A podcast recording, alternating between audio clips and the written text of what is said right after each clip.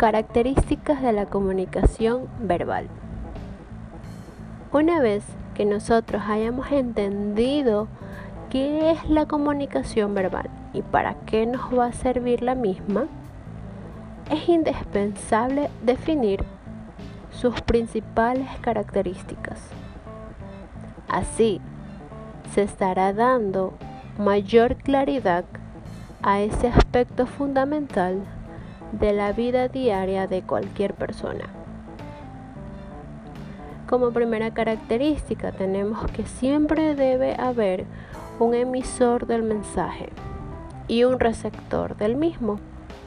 Es decir, por lo menos debe existir alguien que vaya a emitir el mensaje y alguien que lo vaya a recibir.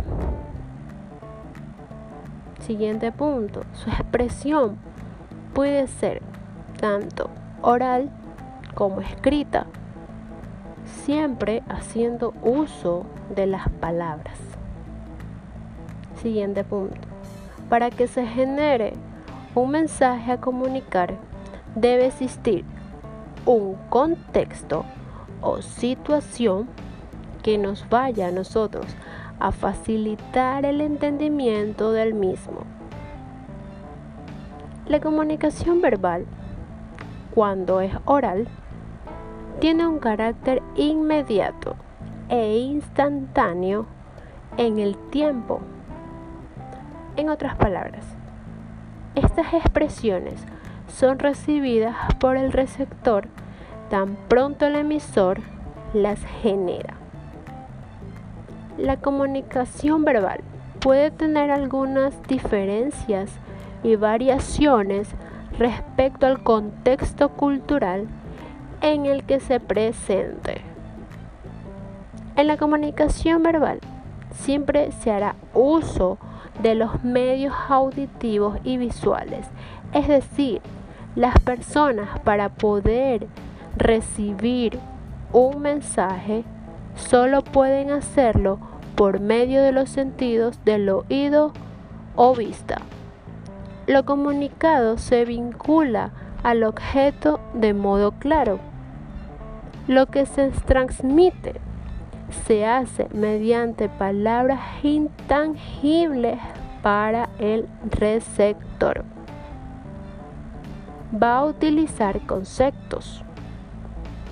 Los mensajes que va a enviar son mensajes de contenido es un vínculo de transmisión de cultura. La comunicación verbal es hemífera y puede ser retractada. Vamos a utilizar en la comunicación verbal movimientos y gestos que van a ir acompañados de las palabras tiene una síntesis bastante diversa y elaborada. Cuando se transmite un sentimiento o una emoción, se hace expresando el estado de ánimo con palabras.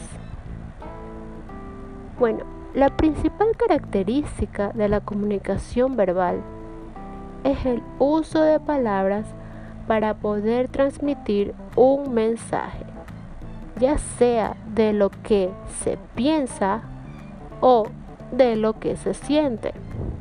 En este sentido, se dice todo de forma explícita, por lo que generalmente no hay pérdida entre lo que quiere decir el emisor y lo que termina entendiendo el receptor. Muchas gracias.